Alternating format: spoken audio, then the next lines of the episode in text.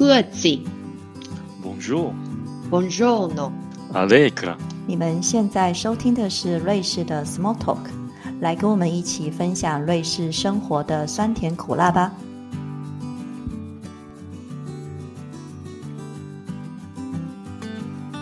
Grüezi mo。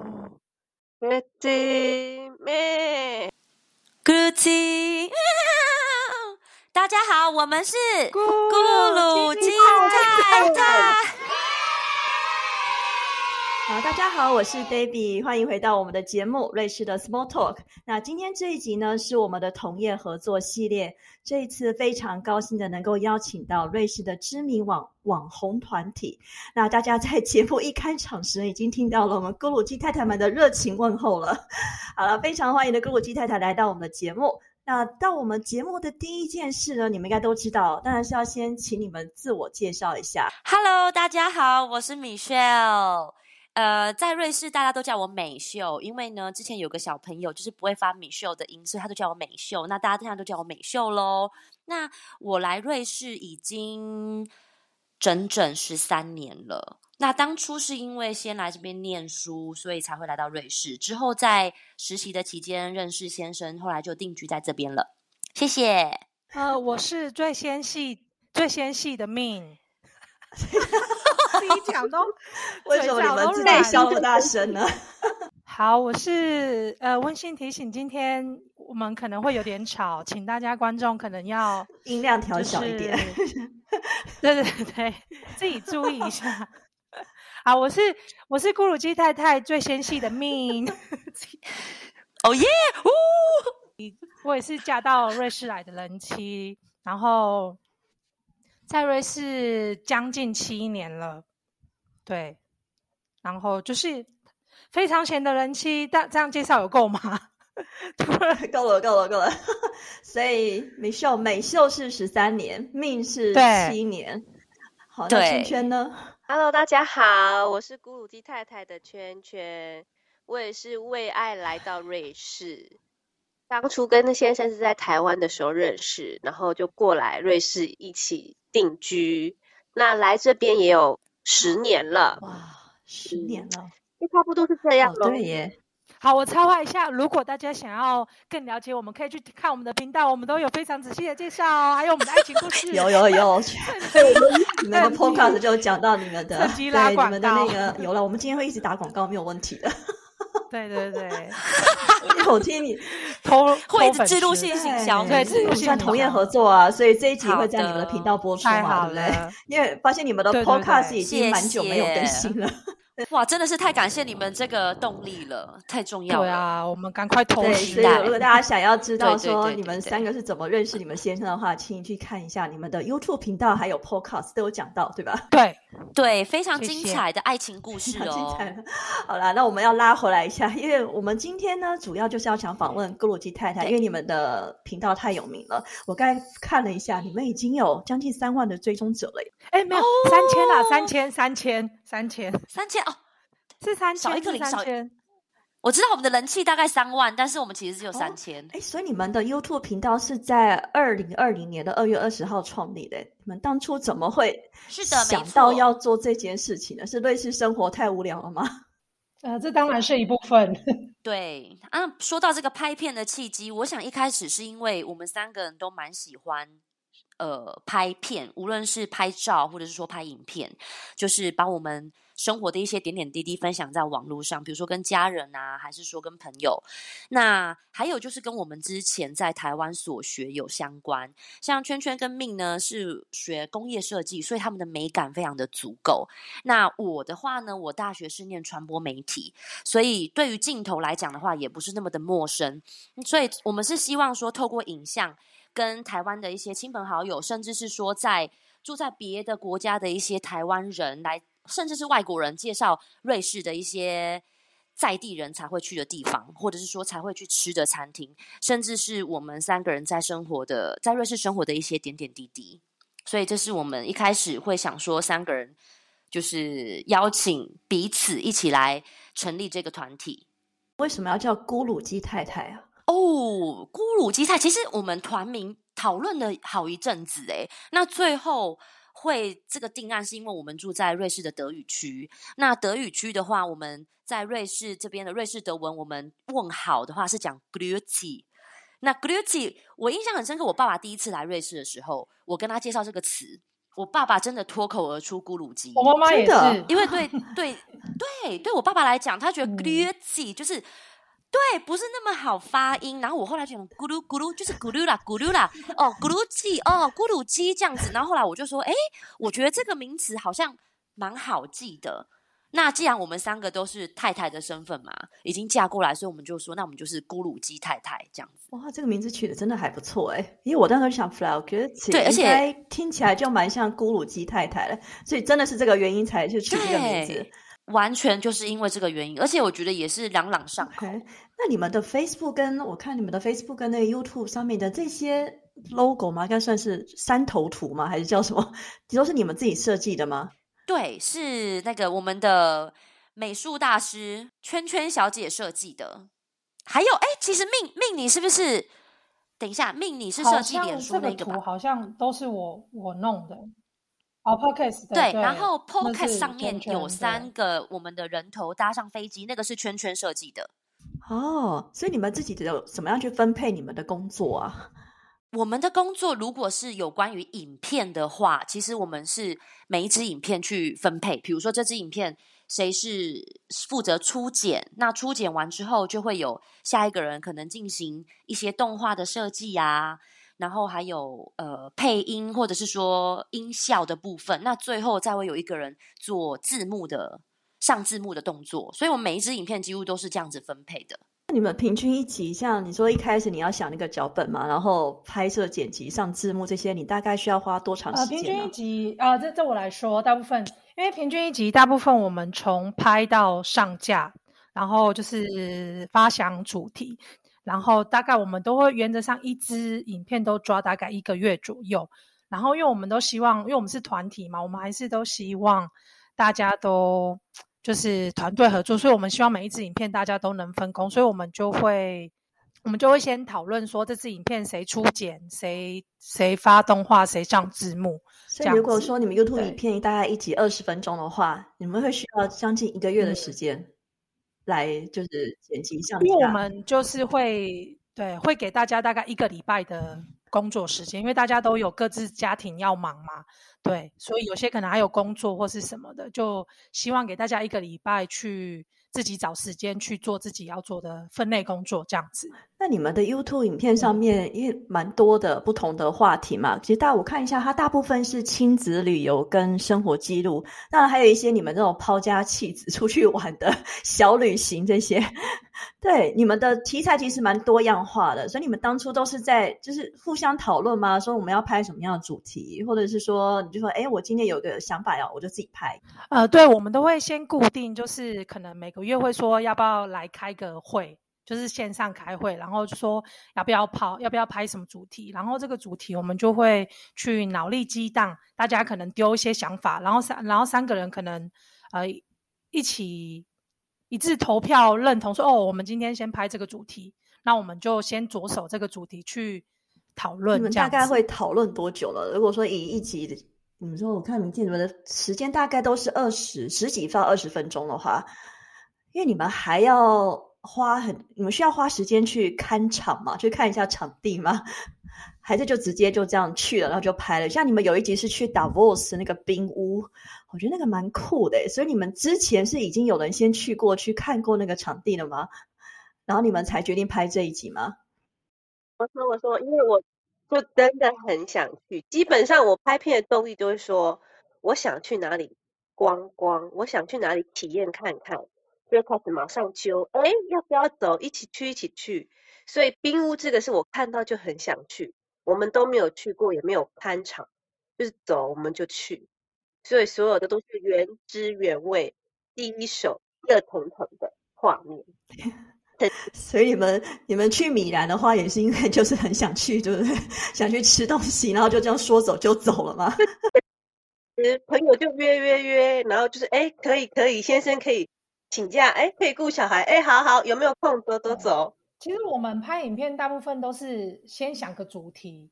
然后可能大纲会有什么，然后之后去拍就是比较刚刚说的随心所欲这样子。嗯、所以你们拍这样子的影片好了，说因为你要你们可能要抛夫妻子，是吧？你们老公都不会说什么吗？呃，这部分我觉得我们三个人能很意外的，我们的就是队友都蛮好的，就是我们三个队友都非常支持我们，在这方面都是比较 open mind 一点。然后可能像你你这样讲，因为常常我也遇到很久没见朋友，都第一句话都说啊，好羡慕你们哦，你们怎么都可以常常自己抛夫妻子出去旅行。然后我就觉得真的，哎，我们的身边真的另一半都对我们真的蛮支持的。对，就蛮感谢他们的啦，真的。不过其实我们也有一集是家庭的旅游，我们去露营嘛。那我觉得我们先生也是蛮配合的，就是比如说请他们入镜，或者是说做一些配合我们的事情，我觉得他们都还蛮算。就他们影片上看起来都还 OK 啦，所以影片后面没有摆臭脸啊。对，这倒真的，我觉得我们三个的对都还不错诶，这点。因为像说假日，如果我跟我老公说一声说，诶，我今天可能要跟咕噜鸡他他们见面，他就说哦好，因为他会觉得，我觉得外国人会蛮尊重我们说，哦，我们这是一个工作，那这个工作不是我一个人，我们是一个 team，那我们就是已经三个人时间本来就在一起时间不多，那既然我们已经凑齐了一个时间的话，我觉得另外一半就是就是支持诶。那当然，有时候会突然间有个偶发事件，那我们就提早说，就再改时间也没有关系。但目前为止，我觉得都还蛮顺利的。嗯，那你们的小孩呢？小孩不会一直觉得，哎，妈妈怎么一直在对着摄影机讲话？他们不会觉得很奇怪吗？还是他们已经习惯了？我觉得小孩好像还好哎，因为平常我们会拍照，也会拍影片啊，自己也会拍，那也会拍别人，拍彼此。然后小朋友就是乖乖在旁边，有时候也会入镜啊，也是会吵。但是多半的时候，我们说哦，好了好了，妈妈现在要忙喽，然后他们就乖乖的这样。我觉得都长大了，真的听话了。要不然不听话就剪掉啊，那一卡就剪掉。哎，你们这样好幸福，就感觉像你们的先生跟小孩都非常的配合，才可以让你们就是全心去投入这个 YouTube，对不对？制作 YouTube 节目。对啊，我觉得蛮幸运的。那你们自己在拍摄的或者在讨论的时间，你们没有吵过架吗？应该不可能吧？应该会有一些冲突吗？不是吵架，我们是沟通，只是讲话比较大。对，良良好的沟通才能够进步，这样子。哎，我觉得吵架的话，我觉得吵架是一种情绪，只是一种情绪的抒发。可是沟通的话，我们还是会有一些理念想要去跟对方去诉说。然后，因为毕竟每一个人的成长背景跟思想。都是不一样的，那也好在我们有三个人，所以到最后就举手投票，哪一个意见比较多人觉得喜欢，那就是就是多数服从少数这样，哎，少数服从多数。哦，那你们在哪一集的时哪一集的时候沟通的次数会多一点？你们还记得吗？每一集啊，每一集都沟通啊。有没有某一集是特别就是需要花长一点时间来沟通？有时候也不是某一集沟通，欸，哎，有时候就是。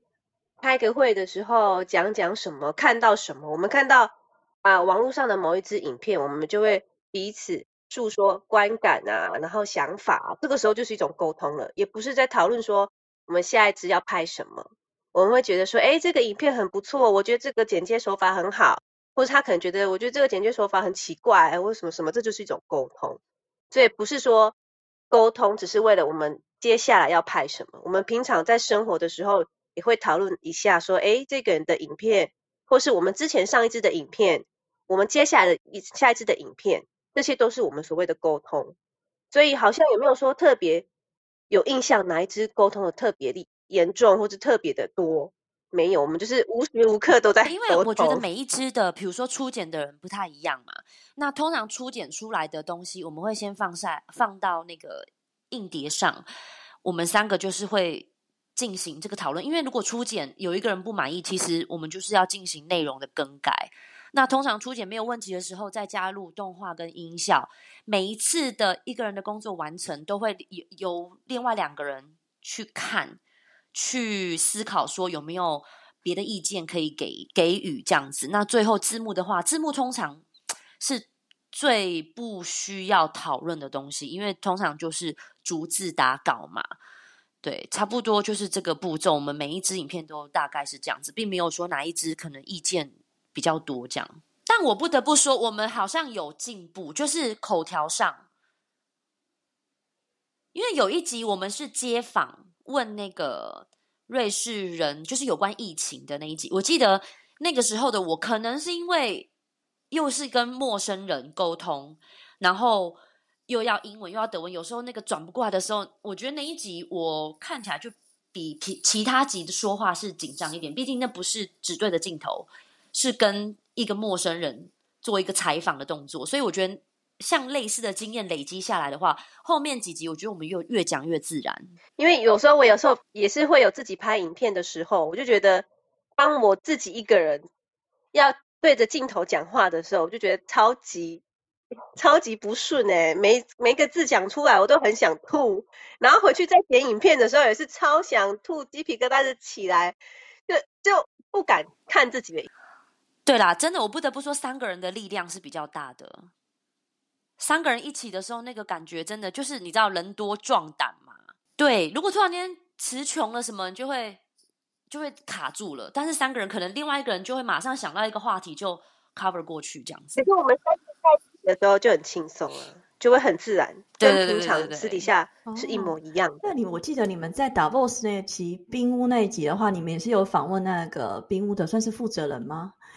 所以你们这些在访问的内容，你们都是三个人一起讨论好了嘛，然后再去问吗？还是就是当场临临场发挥这样子？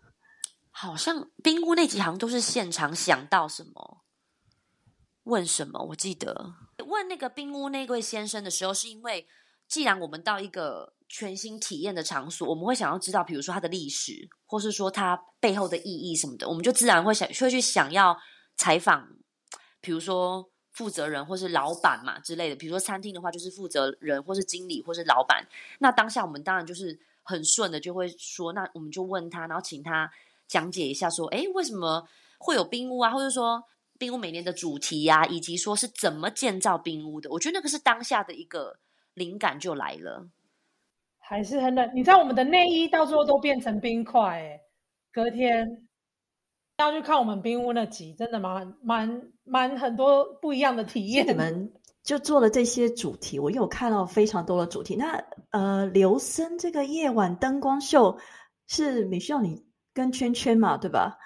你们怎么会想到会去拍刘森的夜晚灯光秀？你看，我都有认真在看你们的节目。那是因为我在刘森的上面就看到很多人 IG 朋友圈都有 po 啊，我说哇，这超美，我想去，就符合了我的原则。哎，想去就去，就拍，就开始揪。哎，要不要走走走？然后就随性就拍了一下这样子。但是我全副武装，我穿了很长的外套，还穿滑雪的裤子，然后鞋子里面还塞塞了发热垫。就为了看这个灯光秀，那天那天到后面是真的蛮冷的，蛮冷的。哎、欸，我都没去过，因为我很怕冷。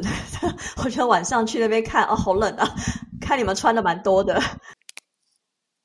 但是很值得啦。那个真的蛮漂亮的。哦，那你们，因为我看你们的 Podcast 跟 YouTube 的，你们的 YouTube 更新比较频繁，但是 Podcast 的话好像就比较少一点点，对吧？你们有没有特别去想过说，像 YouTube 跟 Podcast 这两个新媒体，你们到底是怎么去区分的啊？因为你说你去拍个灯光秀的话，可是 Podcast 没有办法录灯光秀这种感觉啊，所以你们是怎么样去分分这个两个新媒体的路线？对，其实，在 YouTube 的选材方面的话，我们还是尽量以。呃，介绍瑞士的美，或者说一个景点比较特别的地方，那 Podcast 其实就完全没有局限。我们真的就是从外太空聊到内子宫的概念，就是什么都可以聊。因为毕竟有些东西是必须透过影像去呈现，那有些东西是可以经过我们述说或是文字的方式就可以去表现。所以我觉得这个是 YouTube 跟 Podcast 内容上面有一点点的分别。就像 Debbie 刚刚谈到的灯光秀，那个真的就是要靠影像。跟你拍摄出来的那种，跟你剪辑的手法，让大家去欣赏那个美感，那个是 Podcast 完全没有办法让大家去体验到的，真的是。所以你们的 Podcast 里面有计划要什么时候更新吗？啊，即将，我们知道这个软体的，然后我们可能可能会等圈圈忙到一个段落之后，对，因为大家知道搬家真的是一个很大的工程，所以我觉得我们会给彼此一些空间跟时间。那我觉得春暖春暖花开的时候，我们的产品就会紧接而来了。所以你们拍这个 YouTube，你们会不会有这种倦怠感啊？就觉得啊，好累啊，就是每次都要约在一起，然后一定在固定的时间，然后或者一天要做什么事情，还要剪辑，所以你们现在有点倦怠感了吗？还是还是很热情？我觉得那个，呃，怎么说？我觉得那个不叫做倦怠感，而是因为彼此，第一，我们都住的蛮远的，我们跟。彼此就是离得真的是，我们距离都大概要将近一个小时。再来就是大家都有自己的生活，然后呢，我们每次想要拍什么片，第一我们就要抽时间嘛，嗯、这个是最主要的。那就要配合先生，配合孩子，所以我们现在其实有一点点转型在经营。各大的网络平台，比如说像是现实动态啊的更新，大家可以注意到我们的 Facebook 还有我们的啊 Instagram，我们其实都蛮积极在更新一些东西。所以即使没有拍很长的影片，我们也是会有一些小影片跟大家介绍，比如说我们在生活上面遇到的一些活动，嗯、或者是说我们去哪一个，像之前十二月的时候去圣诞市集呀、啊，或者是说像这个灯光秀，其实就是只有一两分钟的短影片。嗯然后也不是三个人一起合体，但是就是还是很想要呈现一些这边的生活给大家，所以大家其实可以去关注我们在脸书还有在那个 Instagram 的动态。那 YouTube 我们还是会持续更新，因为你们的 YouTube 频道更新的速度会快一点。诶，那你们知道你们哪一集哪一个 YouTube 的那影片呢？那个收看率最高啊？哦，目前是那个。悬崖悬崖餐厅，悬崖餐厅，诶，为什么呢？是因为大家是觉得悬崖餐厅特别美吗？还是我哎，我觉得看光看你们拍摄跟剪辑出来的效果，就让我觉得，哎，这是我去过的地方吗？我觉得，哎，怎么那么漂亮？因为我那时候去的时候，它还没有那么红。你知道我来很久，所以我那时候去一个二零零五、二零零六那个时候，我觉得它有这么漂亮吗？我都不太记得了。我好像有去过，但是没有住过，哎。所以你们那集得到的回响是最大的。哎，你们说你们这些地方都是你们第一次去啊，之前都没有去过，就觉得哎很漂亮，我一定要去，所以你们就靠那个动力就冲了，知道吗？对，没住过，想去。而且就是吸，一直吸那个冰冷的空气，对，所以可是是一个蛮特别的经验啦，我觉得没有住过可以去试试看，毕竟那边晚上的星空也是很漂亮。就是住在那里。看起来不是很舒服哎、欸，我看你们拍的那个样子，你们那天晚上真的就睡的不是睡得好不好啊？我还蛮好奇的，其实。悬崖餐厅吗？我觉得 OK 啊，只是要戴耳塞啊。它的那个木板是很薄嘛，因为它看起来这个房间真的是非常的简易。对，但是其实我没有觉得不好睡，就是除了保暖，真的要穿的很暖。之外，我觉得蛮好睡的。那天，哎、欸，应该比冰屋好睡很多。冰屋很难睡吗？我看，所以他在冰屋里面，你们的床就它其实就是冰嘛，对不对？所以它下面没有再垫个什么，就是哎、不能也不能垫热毯，它会融化。对，它怎么都没有垫，就是你们的睡袋。耶，你们就这样子在那边睡了一个晚上。哎、真的蛮蛮好，你们好伟大，为了拍影片牺牲好大。所以大家去看影片就好了，真的不要想太多，对。没有，先看，先看一次，然后如果真的有兴趣去体验的话，再考虑。哦，那你们其实我我们应该一开始介绍的时候，你们已经来其实蛮多年了嘛，所以七年、十年跟十三年，我没记错吧？所以你们到瑞士。其实有一段时间了，有没有什么事情对你们来说还是非常的不适应的呢？还有吗？吃 cheese，呃，我我讲一个，我讲一个，我到那个就是疫情前，我还不是说非常心甘情愿做的一件事情，就是跟瑞士人打招呼要亲三次脸颊这件事。但是因为疫情的关系，其实。这个这部分的打招呼方式是自动，好像就就消失了。我就觉得我真的是 totally relax，因为因为有时候我真的有碰到有一些人，他们打招呼那个呃右边左边右边对不对？是用撞的哦，是非常用力的撞我的脸。我心里就想说，是越用力越热情吗？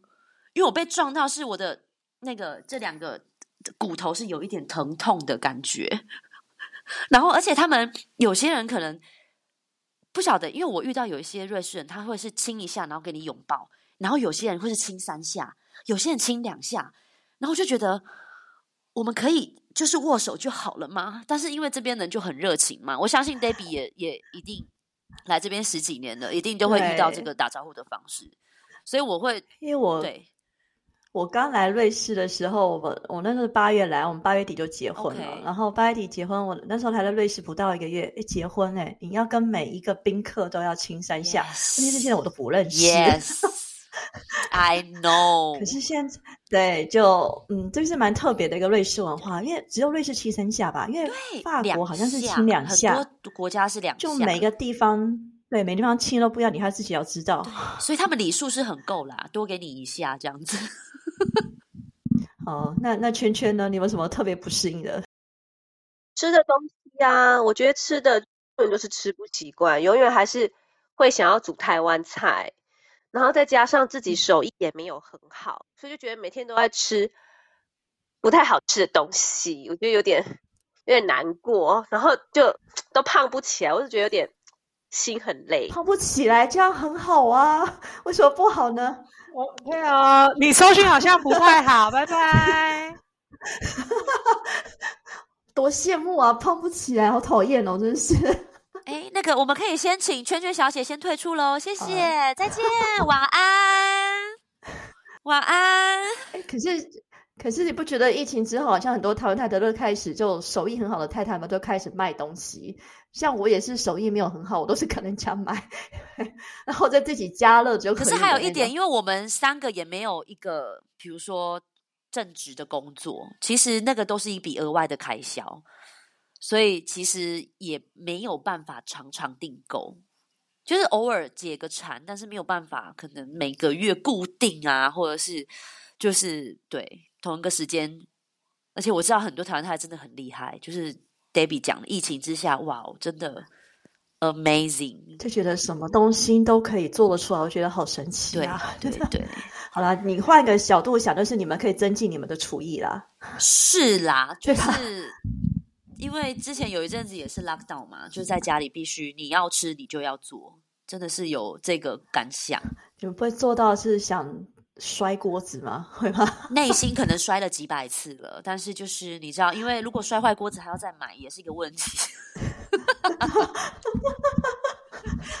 因为你们都有小孩，对不对？所以你们不是把你们自己喂饱就好，你们还要把小孩也要喂饱。哎，对，但我觉得小孩因为都是跟妈妈吃比较多，所以小孩问题不大。那像我的话，我先生就是一个。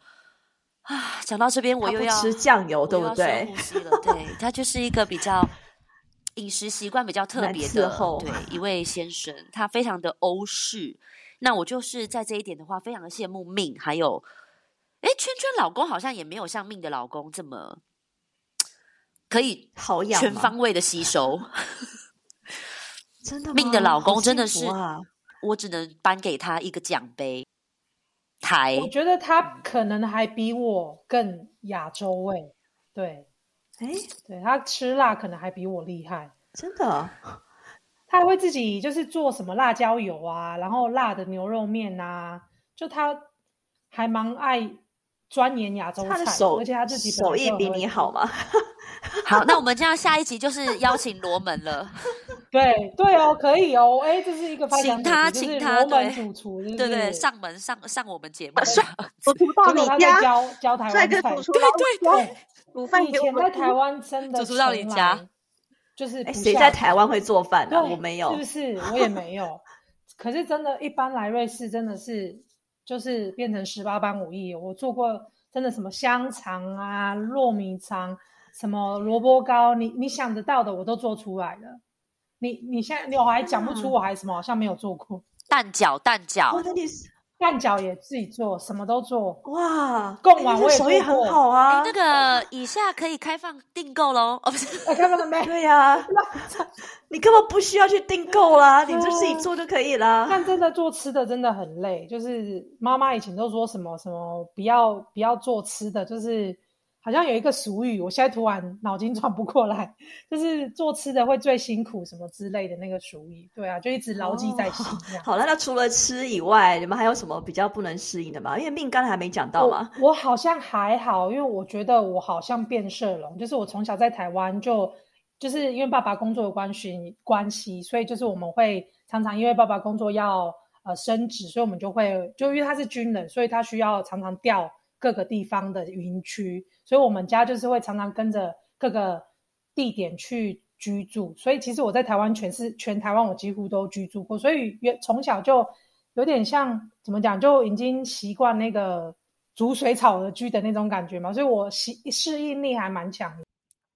好，那今天呢，非常高兴能够邀请到瑞士知名的网红们古鲁基太太来上我们的节目，与我们分享他们的精彩的故事。那古鲁基太太们呢，今在今年二零二二年有什么新计划呢？要跟我们的听众朋友先预告一下吗？有吗？哦，对，有，就是因为新年，我们就希望就是跟大家更接近一点，所以就希望大家多来我们的社群媒体，跟我们一起互动，然后。多呃，follow 我们的脸书跟 Instagram 哦，按赞好，按赞分享，对，就是瑞士的 Small Talk，就是我们的 Twitter，还有格洛基太太的 Podcast，还有 YouTube，还有 IG，对吗？还有别的吗？对，Facebook 也有，对，我们的平台太多了话，你们的生意做的比较大一点，我们只有 Facebook 跟 Podcast 而已，对。好了，当然希望能够透过你们的高人气，也帮我们提高一些收听率。好，那听完了这一集的节目呢，要是你也有些心得想与我们分享的话，欢迎到 Trika 的粉丝专业留言给我们吧。还有咕噜鸡太太的各大社群媒体。那如果你喜欢我们的节目呢，也欢迎推荐给你的朋友们，还有按订阅跟分享哦。今天的节目就到这里了，谢谢大家今天的收听，我们下集见，拜拜，拜拜，拜拜。拜托、哦